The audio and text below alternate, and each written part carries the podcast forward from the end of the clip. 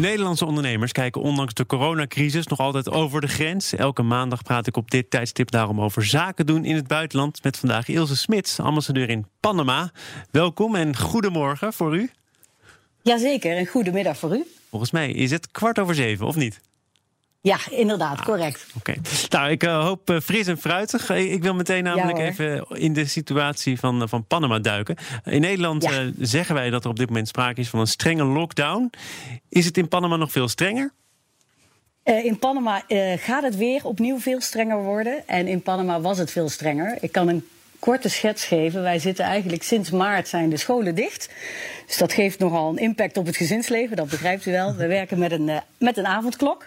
Eigenlijk ook al sinds maart. We hebben een, uh, een lei secca gehad. Dat is een drooglegging. Dus er mocht geen alcohol gekocht en verkocht worden.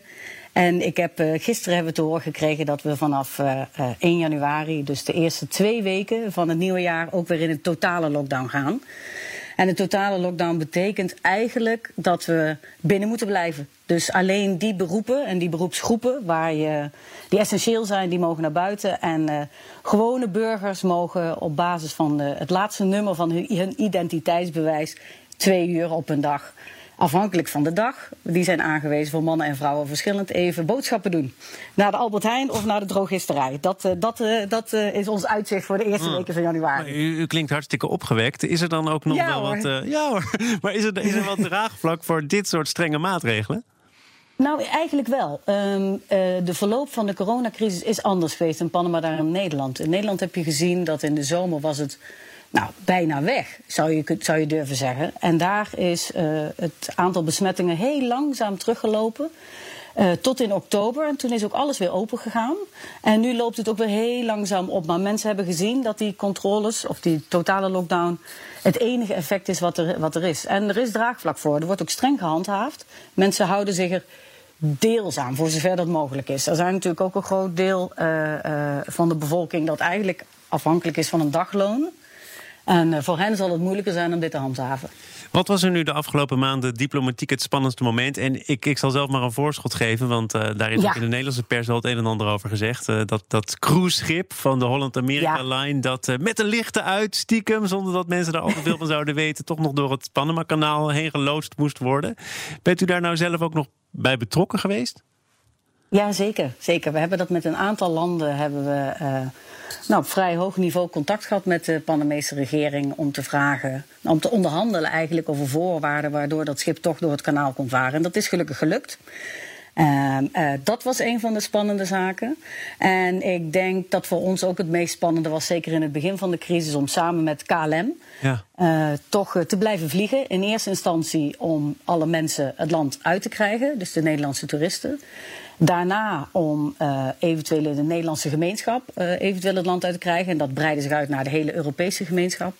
En ook voor K L M om te blijven vliegen, vracht te blijven vliegen. Panama is tenslotte, uh, net als Nederland, een, humanita- een humanitaire hub, maar ook een logistieke en maritieme hub. En uh, gelukkig is door de hele crisis heen uh, Panama wel blijven functioneren in hun logistieke uh, uh, identiteit. Het kanaal bijvoorbeeld, uh, uh, toch een van de motoren van de Panamese economie, is blijven doordraaien. Uh, in het begin misschien even met een slowdown, omdat zij zich natuurlijk ook moesten aanpassen aan de uh, security measures. Maar uh, uiteindelijk uh, is dat door blijven lopen. En dat is voor ons als Nederland ook belangrijk, omdat wij toch het meest vertegenwoordigd zijn in de maritieme en logistieke industrie in Panama. Ja, volgens mij zijn er ook wel in het verleden Nederlandse bedrijven betrokken geweest bij de verbreding van het Panama-kanaal, sluizen ja. die daar liggen. Uh, en ja. het komt hier in, in deze rubriek veel vaker voor natuurlijk. Watermanagement, Nederland, dat is een één-op-één uh, combinatie. Liggen er dan uh, ook nog altijd kansen in Panama? Of ligt het kanaal er nu zo uitstekend bij dat er de komende decennia niks meer hoeft te gebeuren? Nou, uh, ik wou bijna zeggen, gelukkig voor de Nederlandse industrie niet. Oh.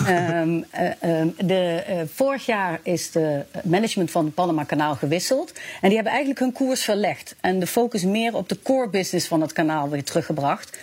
En beter watermanagement is nodig om die core business te waarborgen. Uh, door klimaatverandering verandert het waterpeil overal ter wereld, maar ook uh, uh, aan zowel de Grote Oceaankant als de Atlantische Oceaankant. Er valt in Panama minder regen. Er zijn iets langere droge periodes. En als het regent, dan is het eigenlijk te veel in één keer. En het lukt niet meer goed om dat vast te houden. En daarom komt de core business van het kanaal, namelijk gewoon vervoeren van A naar B, van de ene kant naar de andere kant, in gevaar. Um, daarnaast hebben we ook een dubbelfunctie van het kanaal, van dat water in het, uh, in het kanaal. Ze hebben, er speelt een sociaal-economische dimensie. Zeker anderhalf miljoen mensen die in de Panama-stad wonen, zijn voor hun watervoorziening afhankelijk van dat water in dat kanaal ook. Dus Panama zet de komende jaren fors in daarop. Zowel van de kanaalautoriteiten om daar een watermanagementsysteem te gaan um, ontwerpen en uit te gaan voeren, zodat wat eigenlijk hen een beetje weerbaar maakt voor de komende decennia. Ze zeggen twintig vijftig hebben ze als stip gezet op de horizon. Dus een betere infrastructuur, uh, beter waterbeheer, uh, desalinisatie. Uh, maar we zien ook dat ze gaan werken aan het hele watersysteem ook uh, van de stad.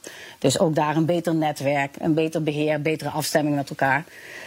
Ik zie kansen inderdaad eh, om eh, voor de bedrijven, eigenlijk de hele keten van Nederlandse bedrijven. Dus consultancy, ingenieurs, digitalisering zien we veel, ook ja, in de havens aan beide kanten. Dat moet ook voor een deel natuurlijk. Ja. Alles, alles moet digitaal, dus eh, misschien ook wel het watermanagement en de haven in, in Panama. Succes eh, en sterkte tijdens de toch nog weer strengere lockdown daar in Panama. Ik sprak met de ambassadeur Ilse Smits.